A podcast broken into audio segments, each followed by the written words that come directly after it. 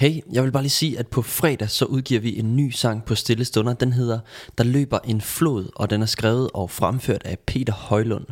Så glæd dig rigtig meget til en virkelig stemningsfyldt sang med rigtig, rigtig smuk lyrik. Sangen den er ude på alle streamingtjenester nu på fredag. Ha' en rigtig god dag og nyd podcasten. Du lytter til Stille Stunder podcast. I denne podcast kan du hver uge, mandag til fredag, lytte til inspirerende andagter fra forskellige talere fra hele Kirke Danmark. I denne uge skal vi lytte til David Lundager fra Projekt Kirke i Jørgen. I denne uge gennemgår vi fader vores sammen fra Matthæus 6.9. I dag tager vi udgangspunkt i følgende del af bønnen. Fader vor, du som er i himlen. De sidste mange måneder har jeg gået og renoveret på vores hus sammen med min far. Flere dage i træk har vi gået fra morgen til aften, svedt og arbejdet sammen. Nu er renoveringen ved at være færdig, og jeg ser ham derfor ikke så tit mere, som jeg gjorde tidligere. En dag gik det op for mig, at jeg virkelig savnede at gå at arbejde sammen med min far. Ikke kun fordi han er en dygtig håndværker og kan hjælpe mig på den måde, men tiden, nærværet, relationen, det at gå sammen, var helt unik. Min kone driller mig nogle gange med at påstå, at jeg ikke kan finde nogen fejl ved min far. At han er perfekt. Jeg skal være ærlig sige, at jeg måske er en smule farvet. Men jeg har virkelig verdens bedste far. Og når jeg så reflekterer over, hvilket ene ord, der rent intuitivt beskriver mit billede af Gud, så er det netop far. På mange måder har jeg min jordiske far at være utrolig taknemmelig for det. Samtidig stiller mig også ydmyg over for opgaven at skulle være far for nu min egen to drenge.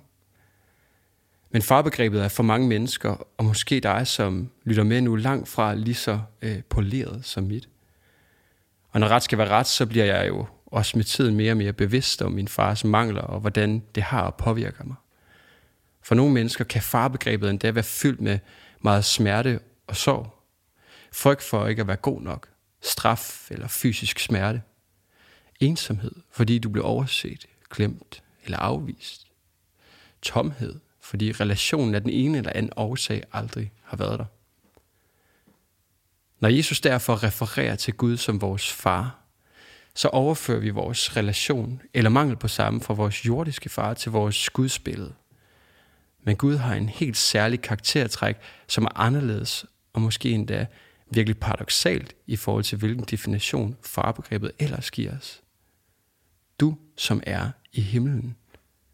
Jesus peger på, at Gud er ud over det jordiske, og de begrænsninger og manglende evner, vi som mennesker har i forhold til at elske og handle rigtigt. At det er vores far i himlen giver os håb. Håb op, at han er bedre end os, og det vi kender i forhold til de jordiske relationer. Jeg er rimelig sikker på, at Jesus er klar over alle de her større eller mindre sorg, vi bærer rundt med i vores farbillede. Så når Jesus ønsker, at vi bruger farbegrebet omkring Gud, så er det altså ikke for at trampe rundt i vores sorg, men derimod for at læge vores sorg og komme ind i en relation, hvor vi oplever, hvad en perfekt far uden fejl og fravær er. Bibelen lærer os mange steder omkring Guds karakter som far, og den mest kendte er beretningen om den fortabte søn. En beretning, som på mange måder burde hedde den tilgivende eller kærlige far. Historien beretter om en far, der på trods af sin søns uansvarlige og egoistiske livsførsel, brød med datidens normer og traditioner, for alligevel at iklæde sin søn hans ufortjente identitet som netop søn. På samme måde iklæder Gud os som den far han er, en titel som hans børn.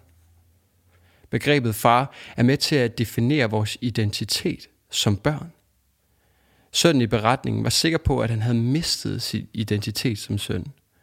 Men på samme måde som at mine to børn altid vil være mine børn, så giver begrebet far om Gud tryghed omkring, at vi altid vil være hans børn. Uanset vores præstation her i livet. Jesus ønsker dernæst at lære os, at Gud ikke ønsker en hersker-slave-relation, men en familierelation, som er personlig, nærværende og intim. En relation, som den han skabte os til for oprindelsen i sit billede, da han vandrede med mennesket i Edens have. En relation, som på grund af synd i verden blev brudt, men som han gennem Jesus har genoprettet. At fader, hvor netop starter med fader, slår den mest afgørende grundtone an i forhold til, hvordan Jesus vil forme vores gudsbillede. Og hvis ikke dit gudsbillede endnu rummer en positiv definition af begrebet far, så vil der have tendens til at gå ind i bøn med et religiøst, fjern, upersonligt forhold til Gud. Som jeg startede med at sige, at, at har vi alle et mere eller mindre mangelfuldt billede af, hvem Gud er. Også når det kommer til, hvordan han er som far. Lad os derfor bede sammen om, at Gud må læge vores brudte faderbilleder og erstatte det med et nyt af ham. Kære far, tak at jeg må være din søn eller datter. Tak at du ser, hvor mit faderbillede er brudt, og samtidig ønsker at erstatte det med et nyt og bedre af dig selv. Jeg beder om at give mig en ny og dybere forståelse af dig som min far. Amen. Tak fordi du lyttede med. Hvis du blev berørt af dagens andagt, eller har spørgsmål, så vil vi opfordre dig til at tage kontakt til en præst i dit nærområde. Føl dig også fri til at tage kontakt til Stillestunder. Husk også, at du kan finde alle de skønne sange fra Stillestunder på YouTube. Ha' en rigtig god dag.